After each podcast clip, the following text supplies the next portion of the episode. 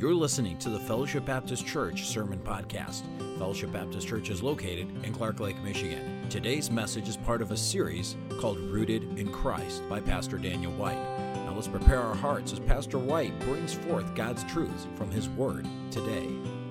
All right, thank you, Jacob. Let's take our Bible this morning and turn to the book of Matthew, chapter 10. Matthew, chapter 10.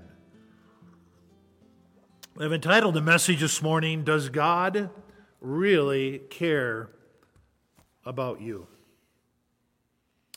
Matthew chapter 10, verse 29, I'll read through verse 31. Our Lord Jesus said, Are not two sparrows sold for a farthing?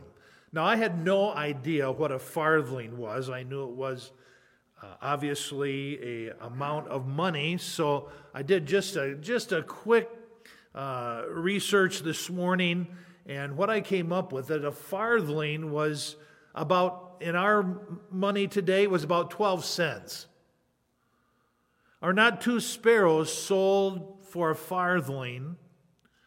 And one of them shall not fall to the ground without your father. Now, when I thought about the selling of these sparrows, I couldn't help but think of one of the mission trips that I took to Cambodia, and we went down to the market, and there in the market, there were all kinds of things being sold. There were scorpions that were roasted that were being sold. There was all kinds of insects, uh, spiders that were uh, roasted and were being sold. And there was uh, one vendor that had all these little sparrows that were roasted and they were on a skewer and you could take them and you could just eat them whole like that. Now, I don't know if that's something that's uh, common over there in the Middle East, but are not two sparrows sold for a farthing? And one of them shall not fall to the ground without your Father. That is, our Heavenly Father's knowledge of that. But the very hairs on your head are all numbered. Fear ye not, therefore, ye are more valuable, of more value than many sparrows. Does God really care about you? Absolutely. But when we're going through real low points in our lives, and, and let's be honest, we all go through times when we are really down, we're really low. Maybe some real trial has come into our life, or some sickness has come, or um, maybe some catastrophe has, has happened in our lives. And during those times, we are tempted. Satan really does tempt us to wonder if we really matter to God. Does God really care about us, or has God in some way abandoned us during these difficult times? Let me ask you a question. The Bible says that Jesus was not a high priest who could not be touched with the feelings of our infirmities, but he was in all points tempted like as we, yet he was without sin. So think about this. Did Jesus ever feel abandoned by his heavenly Father? Well, the answer to that obviously is yes. We just celebrated Easter last week, and during our celebration, I read through much of the Easter story. Matthew chapter 27, verse 46. And about the ninth hour, Jesus cried with a loud voice, saying, Eli, Eli, Lama Sabachthani, that is to say, My God, my God, why hast thou what? Forsaken me. Now we know a synonym of forsaken would be abandoned. God, why have you abandoned me here on the cross? Have you ever felt abandoned by God? Well, we know that the Father had not abandoned his Son. Ephesians 1, verse 20 says this, which he, God, wrought in Christ when he raised him from the dead and set him at his own right hand in heavenly places. He did not abandon the Lord Jesus. Now, I came across 24 passages of Scripture that tell us that God raised Christ from the dead. In Christ's humanity, he felt abandoned at that time when he was on the cross, and the Father turned his back upon him because he was our sin bearer. But it was obvious that the Father did not abandon him because he raised him from the dead. Now, some of the greatest saints in the Bible endured unimaginable times of suffering. And during those times of suffering, they actually doubted God's love for them. Actually felt the same as Jesus felt like, like God had abandoned them during some of the most difficult times of their life. Let's take Job, for example. I think we're all familiar with the Job story and how Job felt abandoned by God. In chapter 1 and chapter 2 of the book of Job, we know that Job went through unbelievable trial. He, let's kind of go through the list here. He was one of the four most wealthiest men in all the world. He was the wealthiest man in the East, the Bible says. He lost all of his finances, he lost all of his workers. He lost all of his children. Ten children died in one day. He lost his house. He lost his health. And the only thing that he was left with was a wife that said, Curse God and die. He had boils from the top of his head to the sole of his foot. And in this state of misery, we then spill into chapter 3. And notice what it says in chapter 3 After this, opened Job his mouth. Now, I'm going to take time this morning to read these first 11 verses in chapter 3. I think it's very significant for us to understand Job was a man just like we are. And he went through this questioning Does God care about me, or has God completely abandoned me during this time in my life? He said, After this, opened Job his mouth and cursed his day. And Job spake and said, Let the day perish wherein I was born, and the night in which it was said, There is a man child conceived. Let the day be darkness. Let not God regard it from above. Neither let the light shine upon it. Let darkness and the shadow of death stain it. Let a cloud dwell upon it. He's talking about the day of his birth. Let the blackness of the day terrify it. As for that night, let darkness seize upon it. Let it not be joined unto the days of year. Let it not come into the number of the months. Lo, let that night be solitary. Let no joyful voice excuse me, come therein. Let them curse it that curse the day, a double curse, who are ready to raise up their mourning. Let the stars of the twilight thereof be dark, and let it look for light, but have none. Neither let it see the dawning of the day, because it shut not up the doors of my mother's womb, nor hid sorrow from my eyes. Why died I not from the womb? Why did I not give up the ghost when I came out of the belly? Let me ask you a question. Does that sound like a man who's totally defeated and discouraged? A man who feels like God has completely forsaken him and he wishes he never would have been born. If you were to jump into chapter 3 and verse 8, he says this Behold, I go forward, but he, God, is not there. And I go backwards, but I cannot perceive him. On the left hand, where doth he work? But I cannot behold him. He hideth himself on the right hand. I cannot see him totally, completely thinking that God has given up on him. But was that true? No, it wasn't. And then he said these words But he knoweth the way that I take. When he hath tried me, I shall come forth as gold.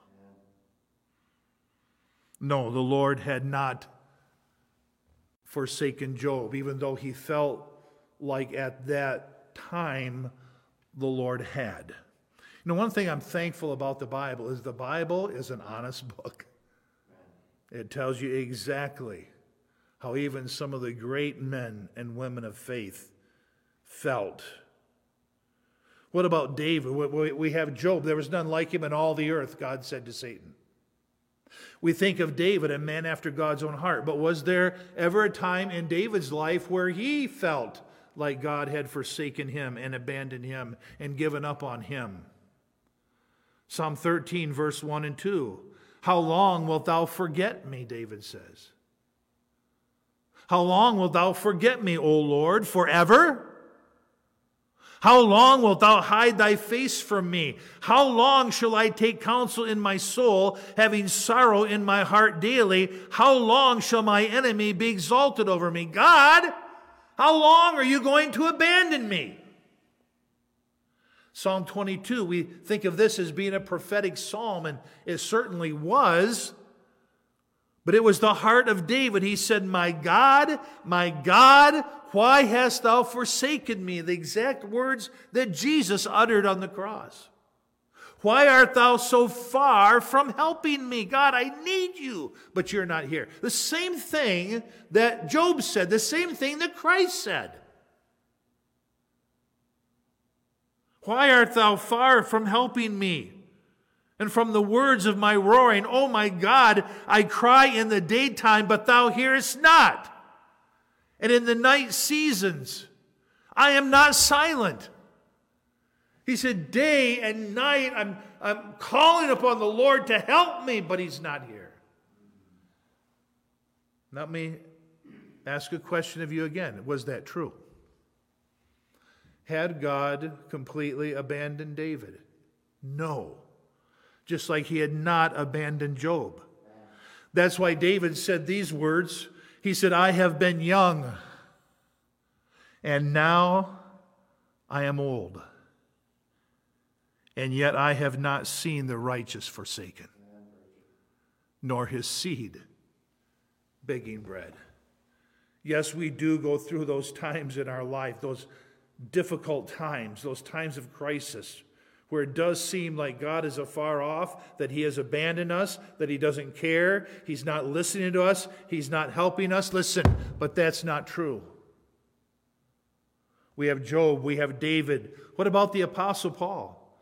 He must have certainly felt abandoned by God when he wrote these words to the Corinthians in 2 Corinthians chapter 11. He said, Of the Jews, five times received I 40 stripes, save one. Thrice was I beaten with rods, once was I stoned, thrice I suffered shipwreck.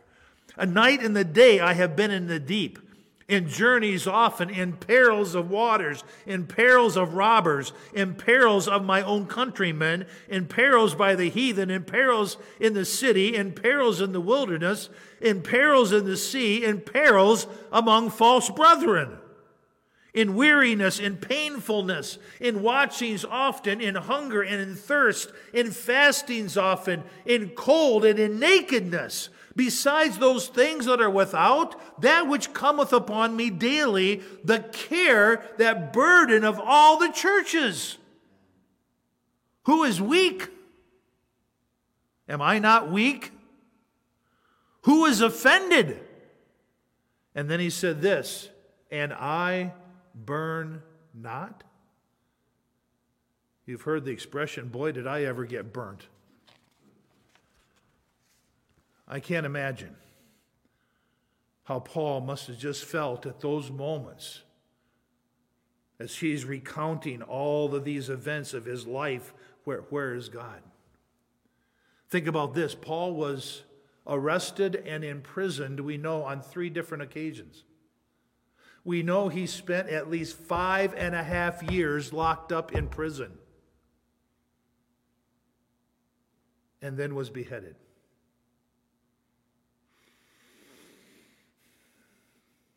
Think about all the things we complain about. Had God forsaken Paul? Had he forsaken him in the shipwreck? Had he forsaken him when he was left for dead?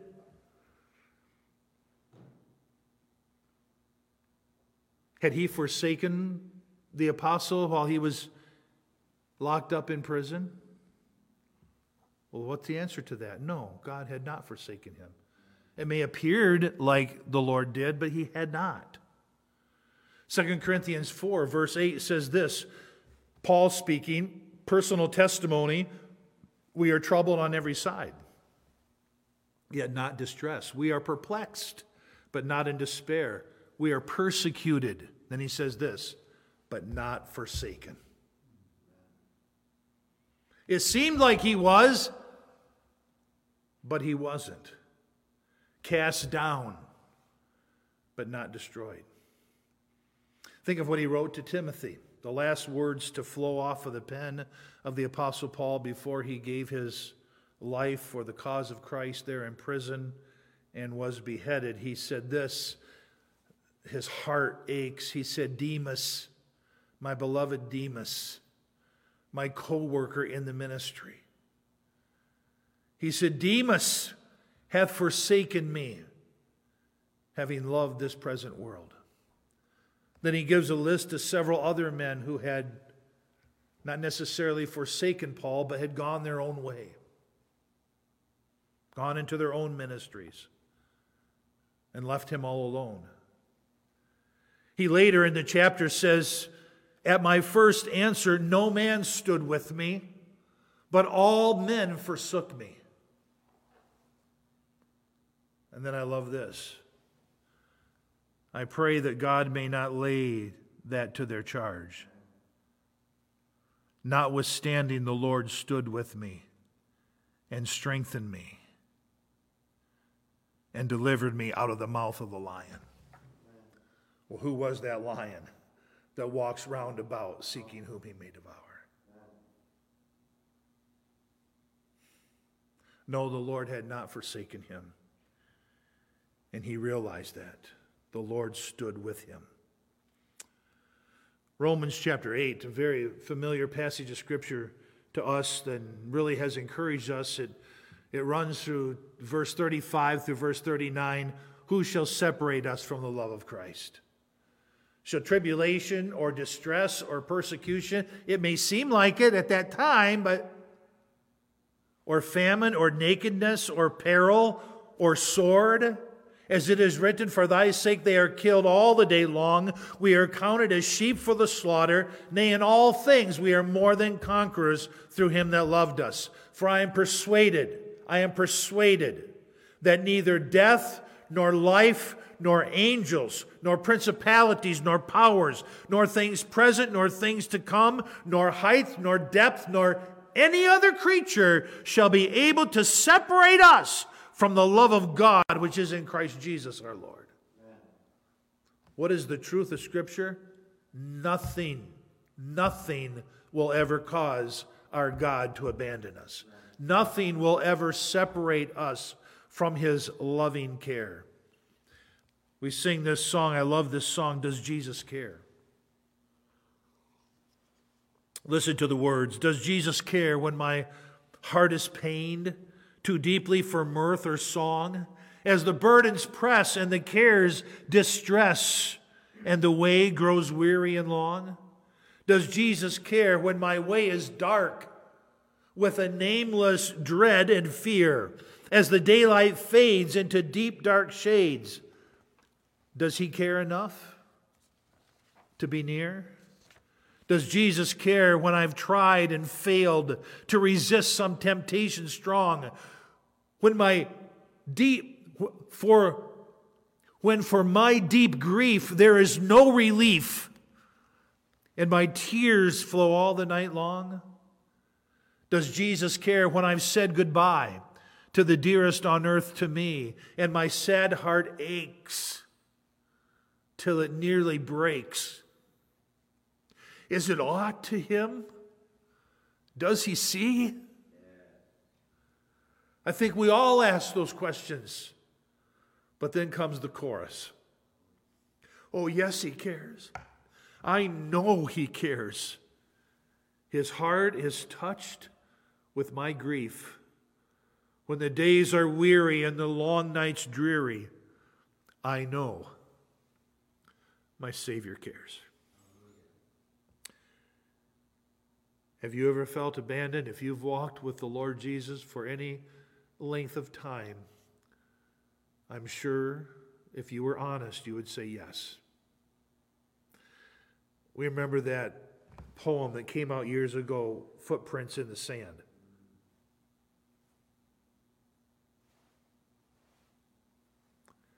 When it seemed like the Lord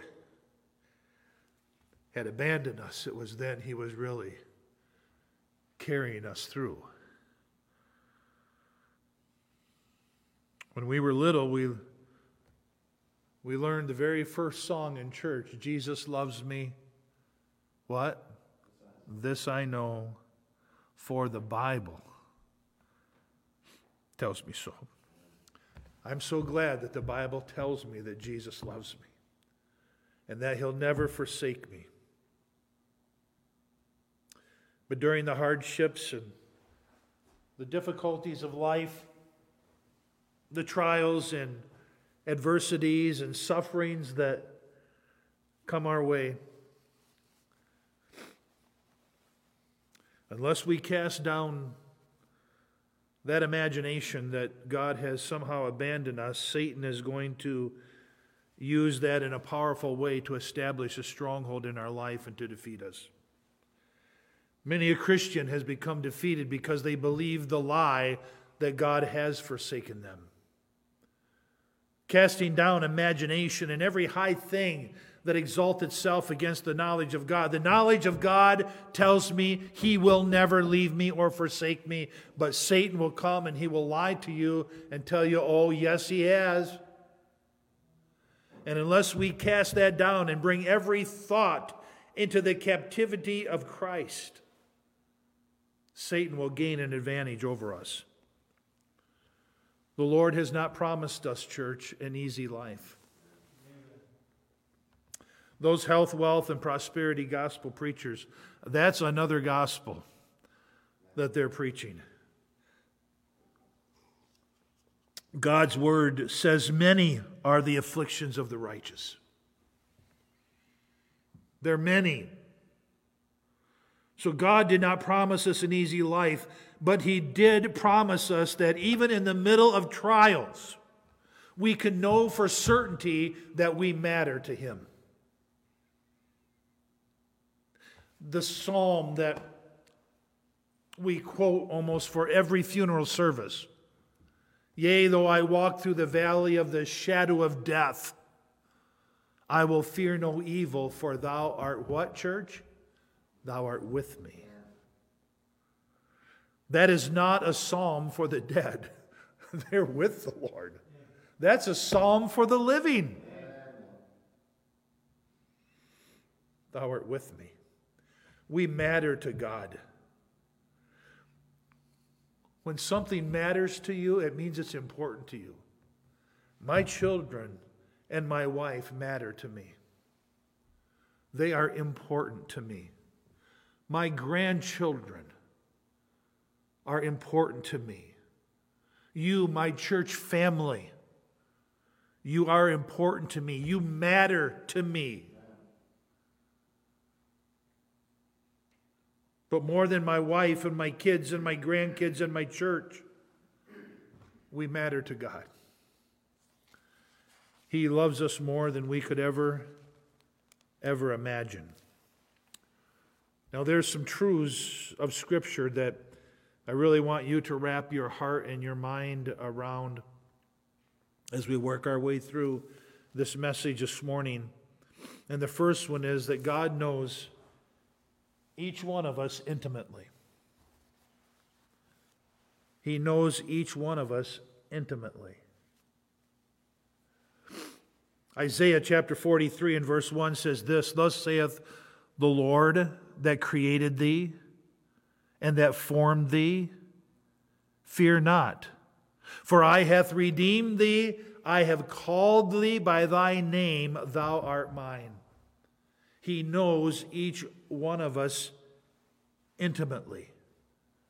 John says he is our shepherd and we are his sheep. And he calleth his own sheep by name, and he leadeth them out. A stranger they will not follow because they know not the voice of a stranger. We're not a stranger to God. He knows everything about us. He knows us intimately. Remember, even every hair on our head is numbered.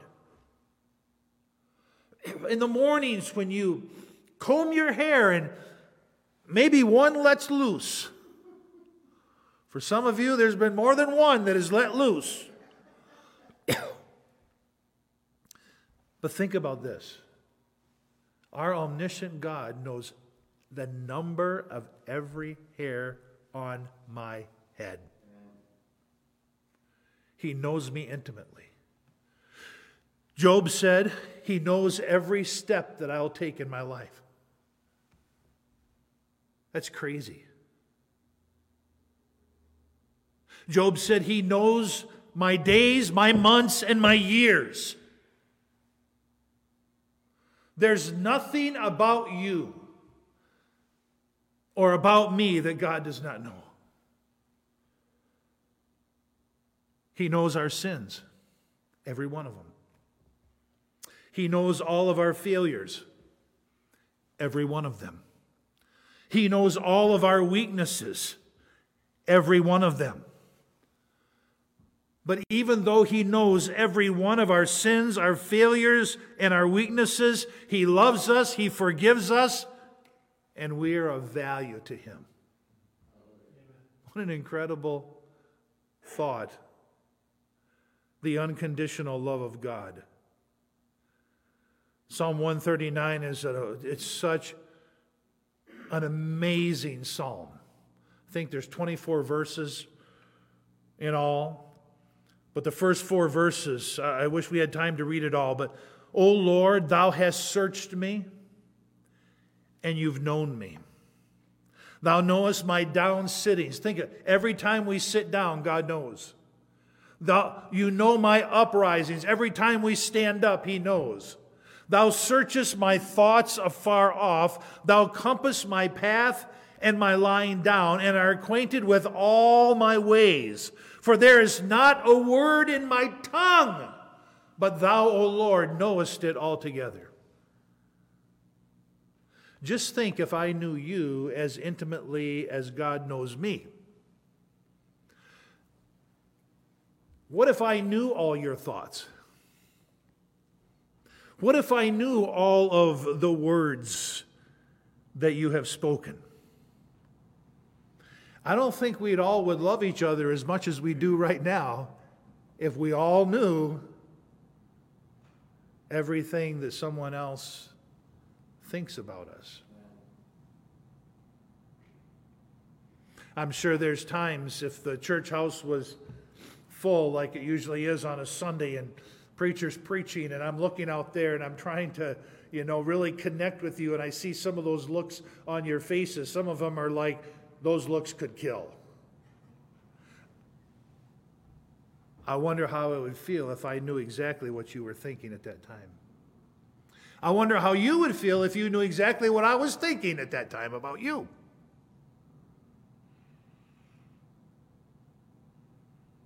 He knows all of our sins all of our failures, all of our weaknesses. And He loves us anyway. But God commendeth His love towards us. And while we were yet sinners, Christ died for us. John said, And we have known and believed.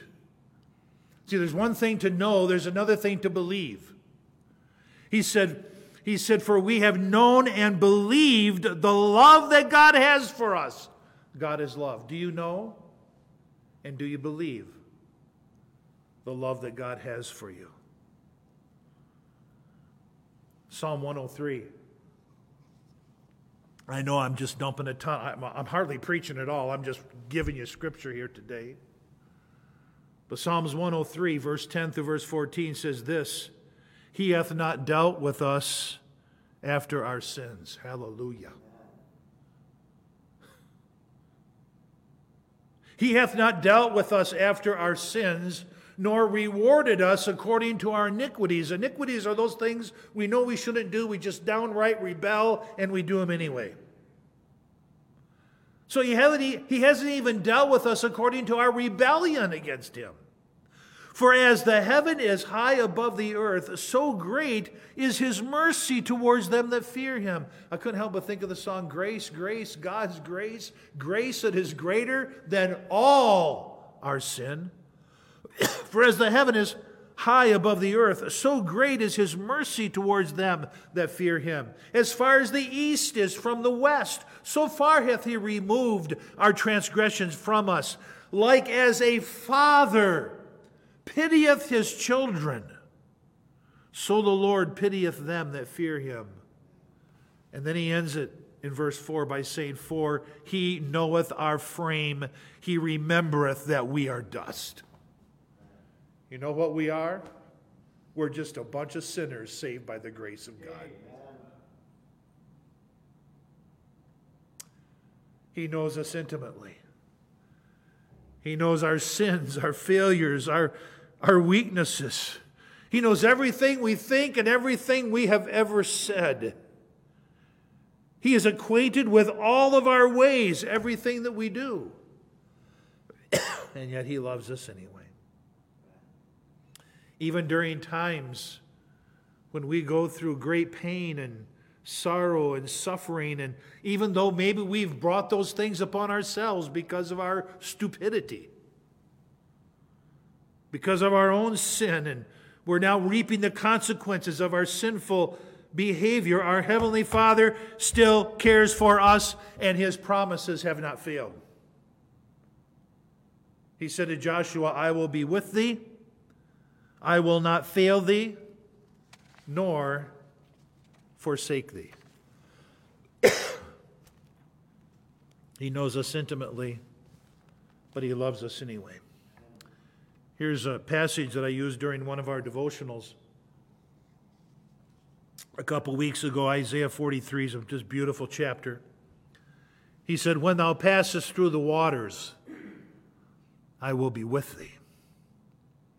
Through the rivers, they shall not overflow thee. When thou walkest through the fire, thou shalt not be burned, neither shall the flame kindle upon thee, for I am the Lord thy God. Waters, rivers, fires, things are getting worse and worse. And yet the Lord said, I haven't abandoned you. I'm your God. Well, if God has promised that He will never leave us and He'll never forsake us,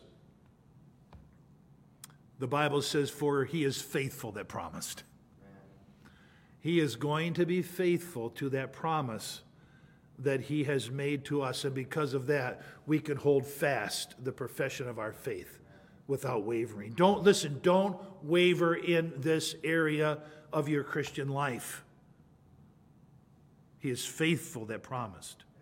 Numbers 23 and verse 19 says, For God is not a man that he should lie, neither the Son of Man that he should repent. Hath he said, and shall he not do it? Or hath he spoken, and shall he not make it good? We're not always true to our word, are we? Sometimes we promise things and then we just have an inability to follow through on those promises. But if God promised it, you can count on it. Moses encourages the children of Israel along with Joshua with these words in Deuteronomy chapter 31. And Moses went and spake these words unto all Israel, and he said unto them, I am a hundred and twenty years old this day. He was having a birthday. I was on the phone yesterday with uh, Pastor Peterson. He is now 96 years of age, and he wanted to know how he could get his tithes and offerings here to the church. 96 years of age. Moses said, I'm 120 years old. It's my birthday today. He said, and I could no more go out and come in. My ministry's over. He is worn out. Also, the Lord has said unto me, Thou shalt not go over this Jordan. We know why he wasn't allowed into the promised land. The Lord thy God, he will go over before thee, and he will destroy these nations from before thee, and thou shalt possess them. And Joshua, he shall go over before thee as the Lord has said. And then he lists the nations that the Lord will defeat for them as they enter the promised land. And then he said this Be strong and of good courage, fear not, nor be afraid of them. For the Lord thy God, he it is that doth go with thee. He will not fail thee nor forsake thee. And Moses called unto Joshua and said unto him in the sight of all Israel, Be strong and of good courage, for thou must go, excuse me, with this people unto the land which the Lord has sworn unto their fathers to give them, and thou shalt cause them to inherit it. And the Lord he it is that doth go before thee. He will be with thee. He will not fail thee nor forsake thee. Fear not, neither be dismayed. The same promise that Moses gave to the children of Israel and to Joshua is the same promise God gives to us. Exactly the same. God then speaks to Joshua personally, not just through Moses, but personally speaks to Joshua and tells him, Moses, my servant, is, is dead. And how God had then chosen, I don't have time to read all this, God had chosen Joshua to lead the children of Israel into the promised land. He, he then defines the borders of the land, which, by the way, still applies today. Again, I wish I had time to go through that, but I don't from Lebanon, the rivers, rivers Euphrates to the land of the Hittites, to the great sea. This shall be your coast. And then he says this, and there shall not any man be able to stand before thee all the days of thy life, as it was with Moses, so I will be with thee. I will not fail thee nor forsake thee. God said to Isaiah, Fear not, for I am with thee. Be not dismayed, for I am thy God. I will strengthen thee, I will help thee. I will uphold thee with the right hand of my righteousness. Jesus said to his disciples, Go into all the world, teach all nations, baptizing them in the name of the Father, Son, and the Holy Ghost. And lo, I am with you always, even unto the end of the world. Amen. I'm with you always, at all times. There will never, there will never be a time in your life that I will not be with you, Jesus said. John speaks to his readers when he was somewhere between 80 and 90 years old. He's an old man as he's writing First John. He said, Behold, behold, what manner of love the Father hath bestowed upon us that we should be called the sons of God. I'm going to tell you something. Once you become a child of God, you will never cease to be a child of God. In the Gospel of John said, All that the Father giveth me shall come to me, and he that cometh unto me I will in no wise cast out. There is absolutely no way I'll ever abandon them. David's words For the Lord will not cast off his people, neither will he forsake his inheritance. We are his people and we are his inheritance. The words of Jeremiah The Lord hath appeared of old unto me, saying, Yea, I have loved thee with an everlasting love.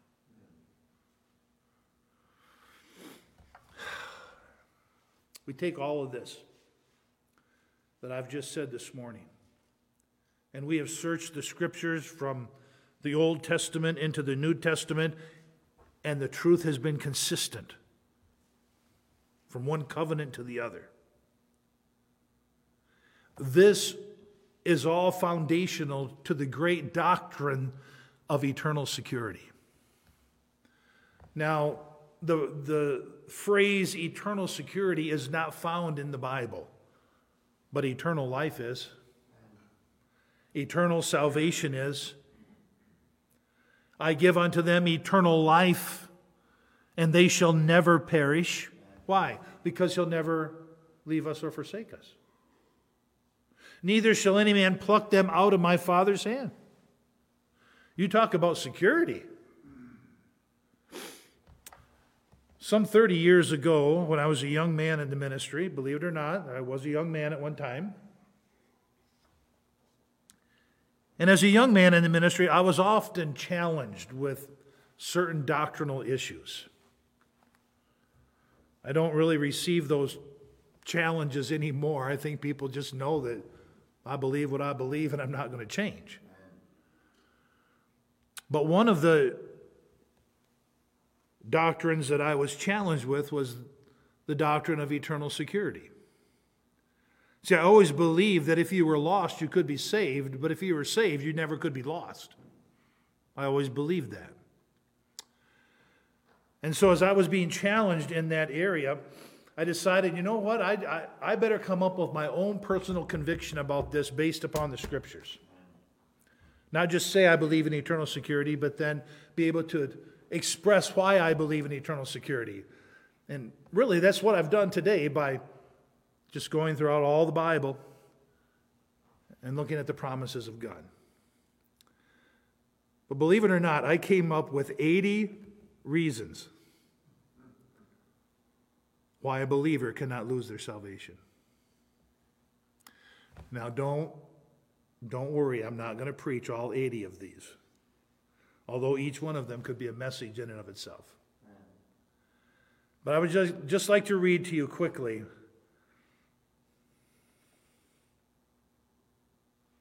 Why no man can pluck us out of the Father's hand. Why we are so eternally secure in Christ. Why, once He's our Heavenly Father, He will always and forever be our Heavenly Father. Number 1 to 80. The Bible said we can know that we have eternal life. We can have that full assurance. We are born again. Once you are born, you can't be unborn. We are saved by grace.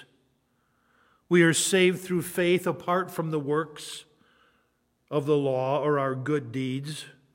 Salvation is a gift of God. If a gift could be taken away from you, then it really wasn't a gift, was it? The Bible said we are preserved in Christ Jesus. We are called. We are predestinated. We are elected. We are under the blood of the new covenant. We are married to Christ. We are his bride, never to be divorced by him.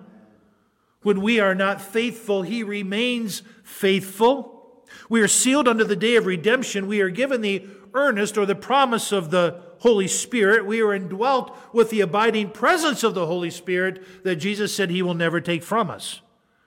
God's seed, the Holy Spirit, remains in us. We are saved to the uttermost. We have eternal redemption in Christ. We are reconciled to God through Christ. We are in Christ, and Christ is in us. Christ has become sin for us who knew no sin, that we might be made the righteousness of God in him. We're at number 19, by the way. We are clothed in the white robe of Christ's righteousness. We are holy, unblameable, and unreprovable in his sight. Christ ever lives to make intercession for us. We are perfected forever. Our sin and our iniquity he will remember no more. Our sin is buried in the deepest sea. Christ has blotted out the handwriting, the ordinances that was against us, and he took it out of the way and he nailed it to his cross. We are redeemed by the blood of the Lamb. We have remission of sins by the blood of Christ. We are new creatures in Christ. We have experienced regeneration. Our old man is dead and the new man is alive. We have been crucified with Christ. Our names are written in the book of life, never to be blotted out. As far as the east is from the west, so far hath he removed our transgression from us. We are cleansed by the blood of Christ. Our sin debt was paid in full by Christ's shed blood. We are kept by the power of God. We are forgiven, past, present, and future. We have an inheritance incorruptible, undefiled, that fadeth not away, reserved in heaven for us. We are complete in Christ. God always causes us to triumph in Christ. We are promised that He would never leave us or forsake us. Our life is hid with Christ in God. We are no longer under the curse of the law. There is therefore now no condemnation to those who are in Christ Jesus. We are given the promise of eternal life. If you could lose it, it's no longer eternal. We will never perish. No man can pluck us out of our Father's hand. He'll in no wise cast us out. We have been adopted into the family of God, justified, glorified, and sanctified. We are joint heirs with Jesus Christ. Nothing can separate us from the love of God. By the way, we're on 54 now. Christ is our advocate, He's our propitiation. Christ died once and for all as a sacrifice for sin. We have peace through the blood of his cross. Our hearts never need to be troubled. We are confirmed to the end, translated into the kingdom of his dear Son, seated with Christ in heavenly places, transferred from darkness to light, from the power of Satan unto God, from death to life. We are more than conquerors, we are overcomers. Nothing can be laid to the charge of God's elect. We can lose the joy of our salvation, but we can't lose our salvation. Believers that are backslidden only need to be restored to fellowship, not to salvation. Even carnal believers in Corinth were called saints. Being confident of this very thing, our salvation, that he which hath begun a good work in you will perform it unto the day of Jesus Christ. We are not appointed to wrath, but to obtain salvation. Paul said, For I am persuaded that he is able to keep that which I have committed unto him against that day. God has pardoned all of our sin and our iniquity. Salvation is of the Lord. The immutability of God secures our salvation. If you believe you must maintain your salvation by good works or not sinning, then you are placing confidence in your flesh. And God's word says, have no confidence in the flesh. We are the body of Christ. If you could lose your salvation, then Christ's body would have to be dismembered. Where sin abounds, grace does much more abound. And such trust have we through Christ to Godward. Not that we are sufficient of ourselves to think anything of ourselves, but our sufficiency is of God. And number 80. Jesus is the author and the finisher of our faith. Say, what do you believe in, preacher? I believe in the finished work of Christ on Calvary. He didn't say, I am finished. He said, It is finished. How can you lose your salvation when your salvation does not in the slightest depend upon any human effort or merit? Salvation is 100% based upon the merit of Christ, not upon us. If you could commit a sin that could cause you to lose your salvation, you know what you've discovered? You have discovered a sin that's more powerful than the blood of Christ. But the blood of Jesus Christ cleanses from all sin. You have been listening to the Fellowship Baptist Church Sermon Podcast. We hope this message was a blessing and encouragement to you. If you would like more messages, visit our website at fbcclarklake.org, where all of our messages can be downloaded for free. Also, you can subscribe to the Fellowship Baptist Church Sermon Podcast on iTunes, Google Play, or SoundCloud. All of our messages are available for free. If you want to keep up to date on what's going on at Fellowship, follow us on Facebook, Twitter, Instagram, where you can see what's happening at Fellowship Baptist Church. If you'd like to visit us, Fellowship Baptist Church is located at 3200 Reed Road, Clark Lake, Michigan. Thank you so much for listening, and we hope to see you back here again next time.